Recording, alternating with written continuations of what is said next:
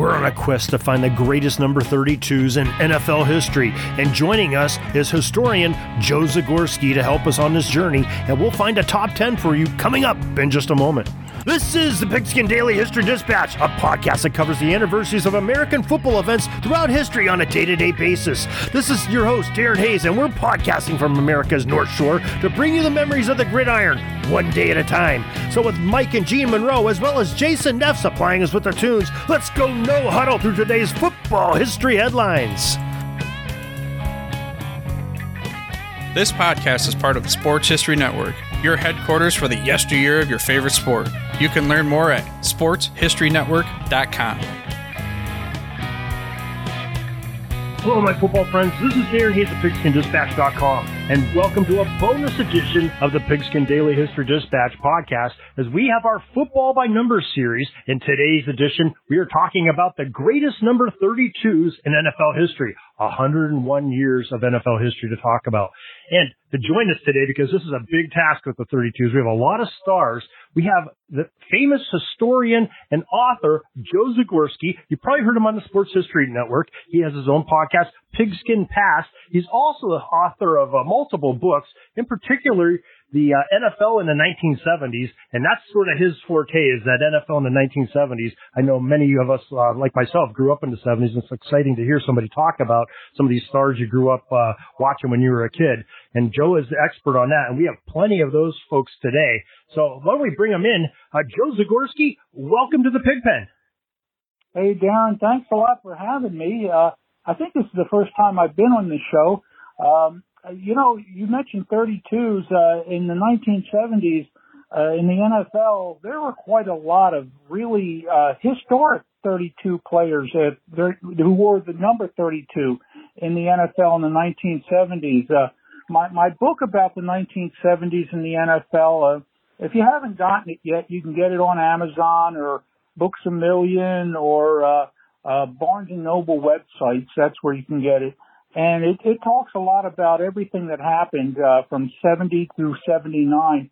It's pretty comprehensive, and uh, I, I think that if, once you read all 444 pages of it, if uh, you have any questions about the 70s after that, um, you need to call me because I don't think you'll have any more questions after that. There's so much stuff in there. Uh, it's pretty, it's pretty thick. But you know, you you mentioned the numbers 32, and in the 1970s, uh, well, even before that, there there is no greater number 32 in my opinion than Jim Brown. Oh, uh, definitely. Pretty much thought of as the greatest player of all time, at least until Jerry Rice came along or Tom Brady. But uh, for the a number of decades, he was the greatest player of all time. But in the 70s, you had several other 32s that really grabbed headlines. Of course, O.J. Simpson and Franco Harris. Uh, you know, both the, both of those two guys, along with Jim Brown, are in the Hall of Fame for good reason. And O.J. Simpson in the 1970s, he was the he, he was able to lead the league in rushing four out of five years. Now try doing that today. Uh, it's really hard to do. And but he was able to do that in in an era where you know the Buffalo Bills, the team that he played for during that time, uh, they didn't have much of a passing game, so uh, he was able to really uh, take a lot of hits and stay you know upright enough to be able to gain the yards that he he got. And of course, he was the first man to eclipse the 2,000 yard barrier in 1973. And of course, Franco Harris. Uh, he came on to the league in 72 and he was pretty much, uh, you, you know, kind of like a, a, view of the future. You, you saw a guy with a body of a Jim Brown, but you know, you didn't think he was going to be able to run that well, you know, but he was able to gain over a thousand yards, I think, in each of his first six or seven years. I'm not sure, but he, he was, he was a great runner. And of course, he became famous, you know, with all the Pittsburgh Steelers dynasty and four Super Bowl championships. One thing I noticed though, there's some 32s that are kind of famous in my mind that played on defense. Uh, Mike Curtis, of course, a middle linebacker for the Colts and then later the Seahawks and the Redskins. And uh, Jack Pardee, speaking of the Redskins, who was a famous linebacker for them, uh, those two guys are pretty famous, and they're 32. But for the most part, it's running backs, as you know. Uh, Emerson Boozer from the uh, Jets, uh, Walt Garrison from the Cowboys. They uh, they were 32, uh, and you know, of course, if you ask a Dallas Cowboys fan, they're going to remember Walt Garrison, and maybe Jets fans might remember Emerson Boozer, but uh, I, I think Cowboys fans will definitely remember Walt Garrison because he did a lot of, uh, you know, ads and commercials during that era as well. But there is one 32 that is, um, is, is either loved or hated. And you, you can't have both ways with this guy. It's Jack Tatum of the Raiders. Raiders oh, yeah. fans, Raiders fans love him. And I know Steelers fans hate him and, and some other teams do too. Uh, he's no longer with us, but he was, and for my money, the hardest hitting safety in the history of pro football. Um, he put people in hospitals. He was one heck of a hitting safety. You know, you mentioned uh, you know Franco Harris along with Tatum, and they were both part of probably the most famous play in NFL history. You know, the immaculate reception, which I think you alluded to a little bit, because wasn't it Tate, Frenchy Fuqua that caused the ball to go backwards, or allegedly caused it to go backwards. The Raiders fans may argue against that, and uh, you know Franco Harris, of course, catching it and uh, going down the sideline for the winning score. Uh, for that game in the playoffs in the 19, uh, was 72 or 73 season. Uh, 72. And have you ever seen a controversy last longer than that? I mean, we're talking 40 some years. Uh, and, and they're still arguing about it. I, I see arguments on, on like different Facebook pages still today about whether or not Tatum touched the ball last or Fuqua touched it last. You know, if they had today's rules, it wouldn't matter. But back in 72, uh, an offensive player couldn't touch the ball to another offensive player. You had to have a defensive player touch it in between. And that's where uh, Tatum comes in. Uh, people believe, uh, the Steelers obviously believe that Tatum touched it before Franco caught it. And uh, so that, that play will never be forgotten. It's in part of NFL lore. There's an exhibit on it in the Hall of Fame. Uh, you know, so it's it's it's always going to be remembered uh, fondly or not so fondly. By I don't know if. I don't know if you've ever got off on an airplane at the Pittsburgh airport, but as soon as you get off the plane and you're going down the escalators, there's a picture of Franco in that position of you know the ball you know inches off the ground, him catching that in a famous bronze I, statue there. So I, I've seen it, and I, I've heard I I'm, I've heard people have tried to deface it over the years who are Raiders fans and uh, a, a friend of mine uh, also played in that game, Phil Villapiano, and I sent him a picture of it once, and he he was upset. did, uh, speaking of Villapiano, and, and did, have you seen uh, on ESPN Plus? Uh, Peyton Manning has a program called uh, Peyton's Places, and I believe yeah. it was in season one. He had a whole thing on uh, the the Immaculate Reception, and he had yeah. Bradshaw and Frenchy Fuqua and uh, and Phil Phil V there for the Raiders and uh, Franco Harris. And they they talked about the play. Of course, they tried to even uh, Peyton Manning throwing the ball, taking the place of Bradshaw because the the guy they had come in just couldn't make that that many throws. But they couldn't replicate it. And uh, you know, it was, it was just a hilarious thing. You know, Fuqua had a T-shirt he exposed that said "I'm never telling" and you know, things like that. it's a really good program. Well, you know, Pey- Peyton Manning he's a funny guy, and uh he, you know, those those segments are just tailor made for him. He's he's a very humorous guy, and uh I, I get a kick out of watching those. No, I do too. I didn't realize how hilarious he is. He, he's he is pretty funny. Oh yeah.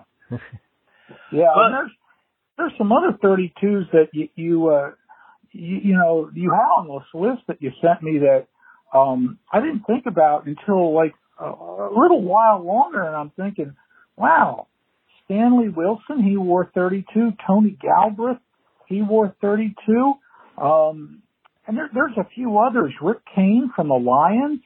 Uh, these are guys that are not household names, but people who watch football diligently, they'll they'll remember it.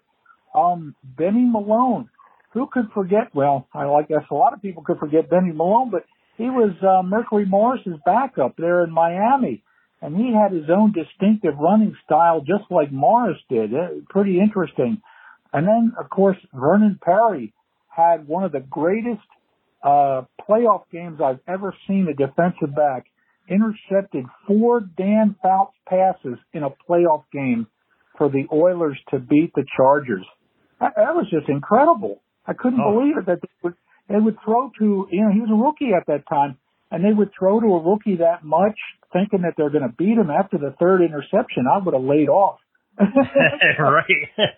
but Fouts was an aggressive passer. You know, he always thought he could stick it in or just like all the good quarterbacks do. You know, those gunslingers. That's right. Yeah. and then and then there's some other 32s. Craig James uh, played for the Patriots for a number of years, and of course he was part of that Pony Express backfield at SMU with Eric Dickerson. Um, you know, and then Craig Craig became like an ESPN analyst but uh, he was he, he he came out of high school and he was highly touted as like the next greatest phenom, and he, he was you know he's good enough to make the pros, uh, play for New England, but at that time New England didn't have a team like they had with Tom Brady on it. Um, right. There's, and then um, some of these guys are just barely noticeable. I know you had Blair Thomas. People know of him more from what he did in college at Penn State I honestly couldn't tell you what team he played for in the pros. I, I, I just don't even know. Um, so I, I knew of him more in college. And then uh, we were talking about other defensive players. Dennis Thurman played safety for the Cowboys for a number of years. And he was, you know, he wasn't a superstar, but he was very solid and very dependable. And uh, I think he, he finished his career with over 20 interceptions, which isn't too bad. And then there's Jon Keyworth, who played for the Broncos.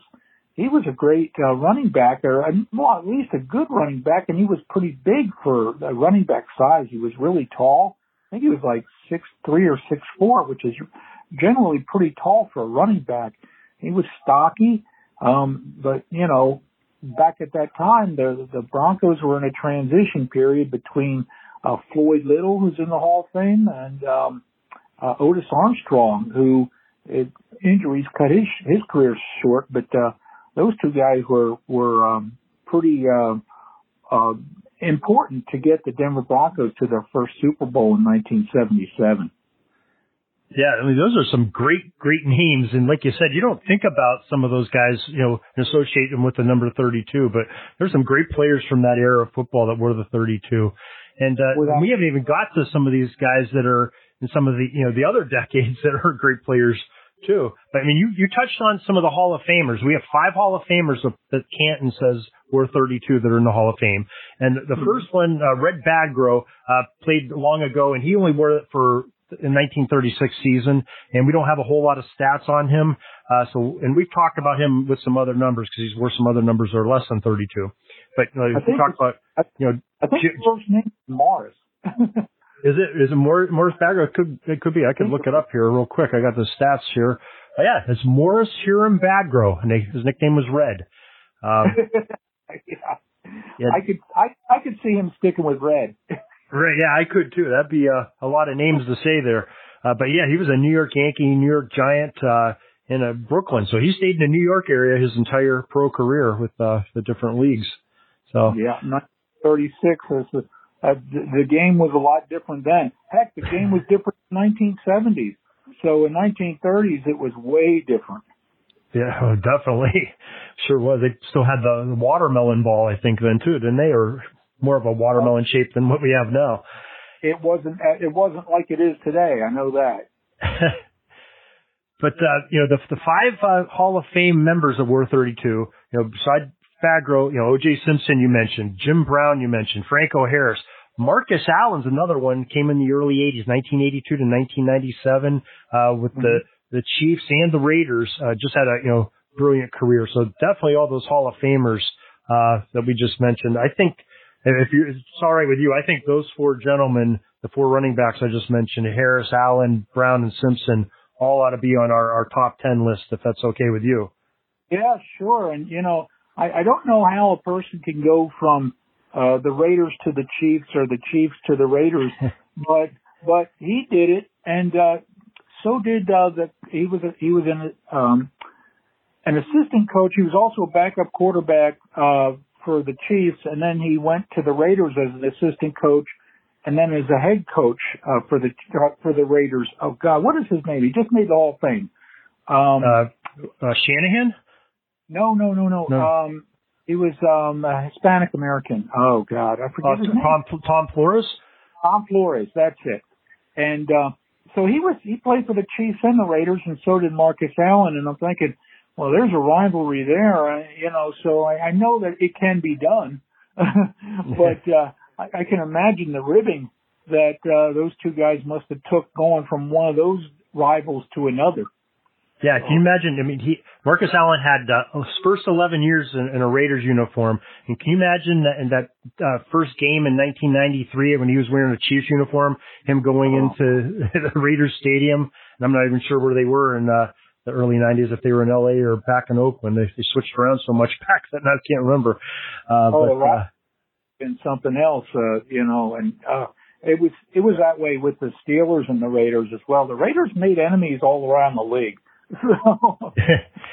well, they sort of had that was sort of their their shtick. You know, they wanted to be the bad guys. They had you know the that silver and black uniform. You know, they had the hard hitters like Tatum and uh, you know Lester Hayes and uh, you know some of those defenders and you know a okay. very aggressive offensive line. And you know John Madden, he was a pretty aggressive coach too. So it's, oh yeah, without a doubt. Um, you know, there's uh, the, the, I wish the Raiders would have stayed in Oakland because, like, I'm a traditional guy, but um, I, I understand how the game has to adapt over time and stuff, and you know, it's it's out of my hands. Certainly, I don't have a say in it, but I, I'm a traditional guy, and I just wish their their teams would have stayed, you know, wherever they were when I was a kid. Like I today, I really wish that the uh, Baltimore Colts would still be the Baltimore Colts. So. Yeah, if, if the league was as consistent as they are now, like when the Cleveland Browns left to go to Baltimore, you know, they left the Browns name and all their uh, statistics and records in Cleveland. Right. That would have been nice if they would have done that with Baltimore Colts, and you know, the Indianapolis would have had to chose chose a different name and start over like the Ravens did. That would have been yeah. nice. I, I would, I agree, and you know, but I don't know why they didn't do it. I guess they probably didn't think enough to do it, but that's a shame. Yes, yes, it is. Yes, it is. Okay. Um, well, I want to mention a couple other 32s that we have here, more of a modern era. You know, Ed, Edgerrin James was 32. He wore that uh, jersey for 11 seasons, uh, mostly with the, the Colts, uh, 1999, 2009.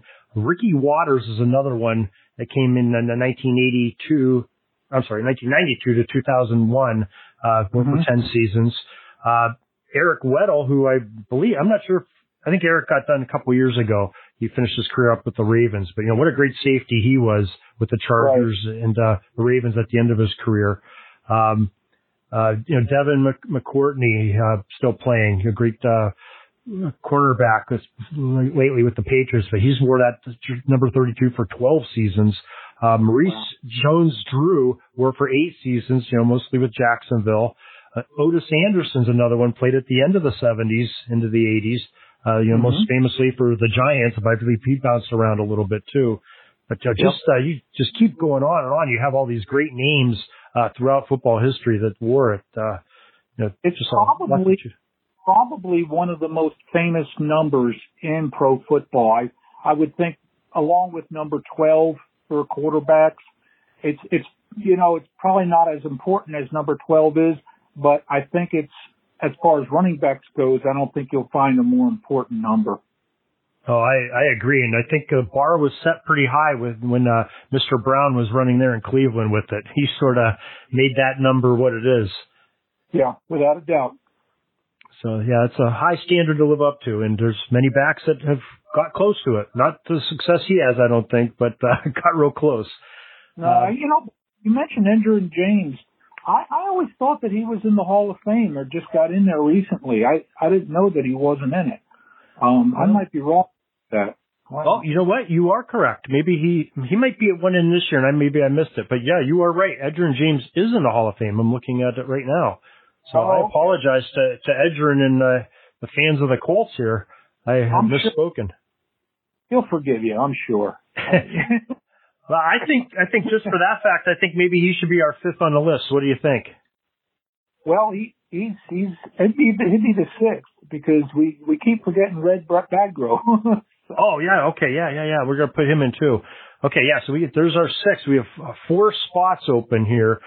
Now, you know, we've we've sent some really good names, but I'm gonna rely on you. How about a? Is there a couple of guys maybe from the 70s that you mentioned earlier uh, that we sort of skip through that maybe you think you know maybe should uh, like a Pardee or Curtis or you know.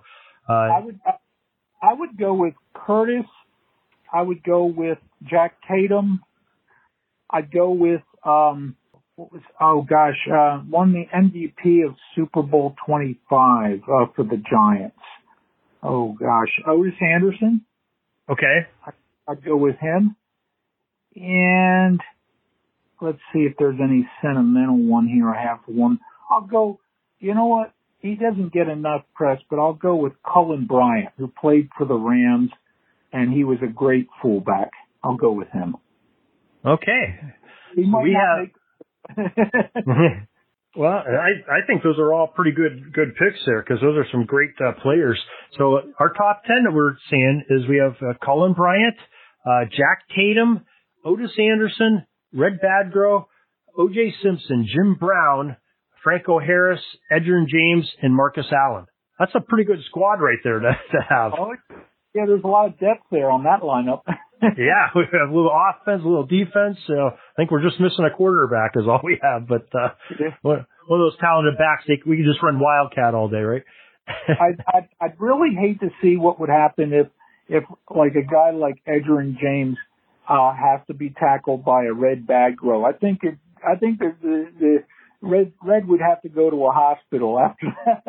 it could be, could be. Those guys back in the 30s weren't as big and as strong and as fast as those guys in the 80s and 90s were. Oh, that's for sure. That is for sure. Well, hey, I want to talk a little bit more about your book, you know, because that's it's really intriguing, you know, that NFL of the 1970s. And, and what could somebody, if you could just maybe hit some highlights that a listener that's uh, thinking about getting your book, what could they expect in a, a book like that? Well, it's a, it's a great book for a person that wants to uh, look up things and is a trivia nut. A person who's a trivia nut will love the book. Um, what I did was I took every single year in that decade and I devoted an entire chapter to that year. And I pretty much just scoured almost all these different sources that I could find. I went to the Hall of Fame Research Library and looked for different sources and different articles. Um, I went to NFL Films and looked up different things. And I, I try to include as much as I could. Now, it doesn't have everything. There's people that have told me, man, everything's in there. So not everything. I, I looked it over again and I, I forgot a couple of things that I should have put in there that I forgot.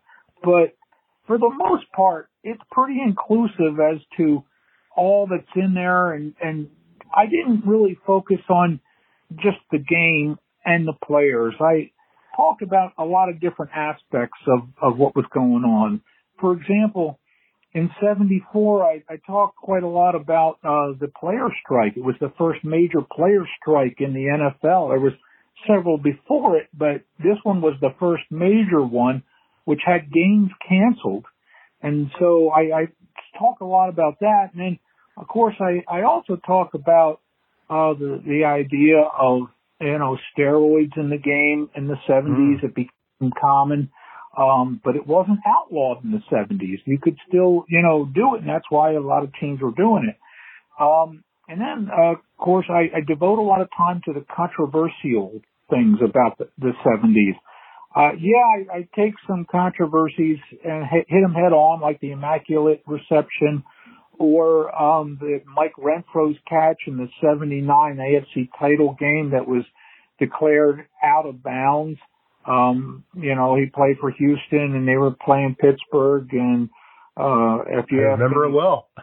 every Houston person says he caught it in bounds and, you know, uh, even the announcers, uh, oh gosh, I think it was Dick Enberg and Merlin Olsen. It could have been Curt Gowdy. Uh, they said, "Oh no, he, it was a catch." you know, they looked at the play. Um, so, uh, it, you know, that that I, I try to touch on that, those types of things. But one thing that I wanted to purposefully do is put as many names in the book of players who played so that, you know, they're not forgotten, that at least they could look up their name in an index in uh, the back index of the book and see what I said about them and, you know, and just to prove to their grandkids, yeah, I was in that decade, you know. so, uh, I, it has a lot in it. Uh, it takes a long time to read it because it's a very thick, heavy book. It took me six years to write it, so it takes a while to read it. There's a lot in there. Um, but, uh, I, I think people will, will enjoy it, especially if you love football history. If, if you grew up in the time of the 70s, I, I think you almost have to have it if you want to relive those days. Uh, you know, I, a, a lot of people don't realize that, Joe, it's too expensive. Well, I didn't get it. I didn't get to say in how much it would cost. I found that out. It's, it's my first book and I found out the hard way that you don't get a say in it. It's uh, the publisher that does. So, um, you know, uh, I, I, you know, I live and you learn.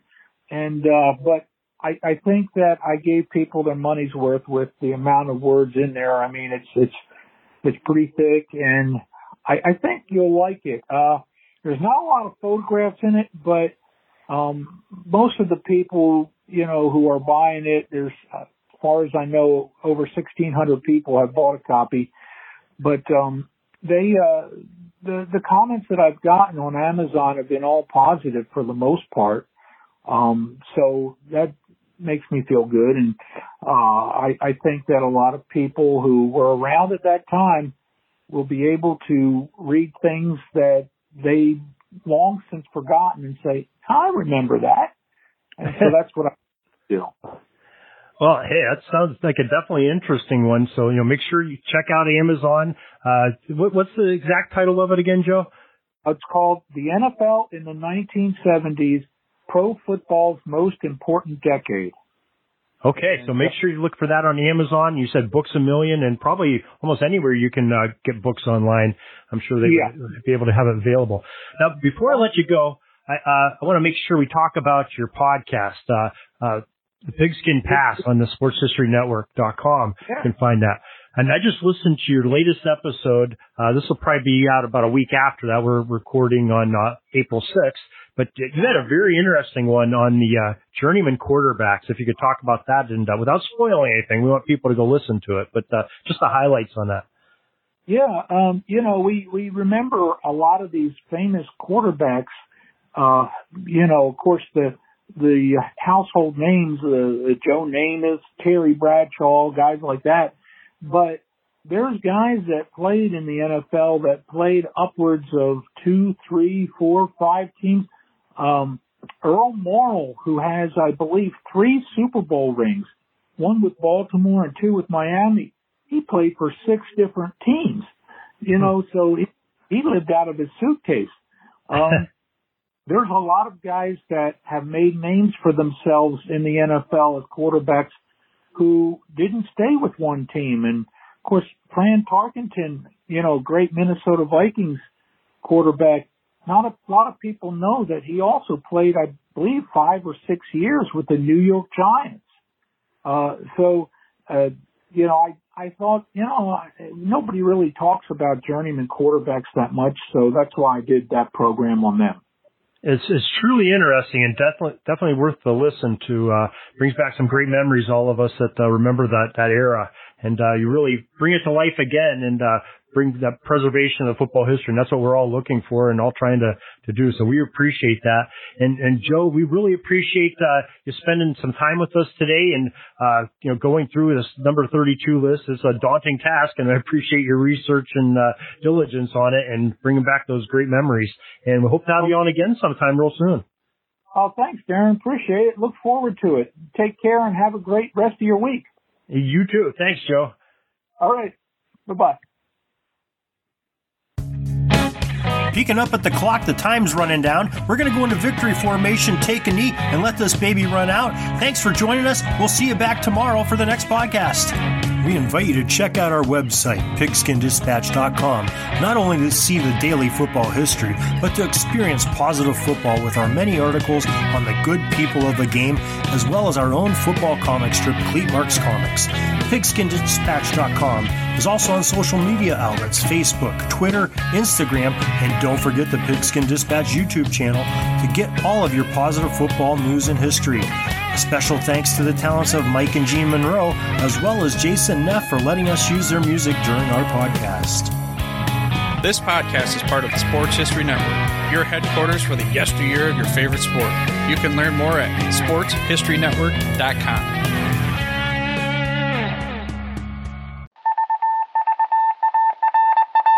It was just another ordinary day in the offices of the Pittsburgh Guardian newspaper circa 1924. But for Marla Delft, assistant editor, everything was about to change. For she was about to discover the awesome attractiveness of Row 1 brand retro sports paraphernalia items thanks to Orville Mulligan, sports writer. And there it is. Wow, Orville, that's really the bee's knees. Isn't it just? A poster sized replica of the actual 1909 World Series program cover. I can see that. But where did you get it? And where'd you get it framed? I ordered it from the Row 1 website, where over 6,000 items of sports memorabilia from the 1880s to the 1990s are available for reproduction in multiple sizes and in several different materials, with over a dozen styles of frame to choose from for prints like this. Well, I'm sure Mr. Delft would love to put up more of these in the office. But I'm equally as sure they're beyond this newspaper's budget. Not at all, my dear Marla. See for yourself. Go to sportshistorynetwork.com slash row one. sportshistorynetwork.com slash row one. Oh my, these are good prices. Oh, and look at this stuff. Oklahoma Nebraska football, college basketball art, Michael Jordan items. And so it was that Marla Delft discovered the splendiferous magic of Row 1 sports memorabilia, arts, and prints. You can too by visiting sportshistorynetwork.com slash row 1. That's R-O-W number 1 today for access to the full Row 1 catalog of gallery prints and gifts like t-shirts, long sleeve shirts, telephone cases, coffee mugs, blankets, pillows, towels, and even shower curtains. Act today for 15% discount off all prints with coupon code SHN15 and 20% off all other items with coupon code SHN20 at checkout. And keep your dial locked to the Sports History Network for the exciting chronicles of the 1920 sports world in Orville Mulligan, sports writer. Coming soon.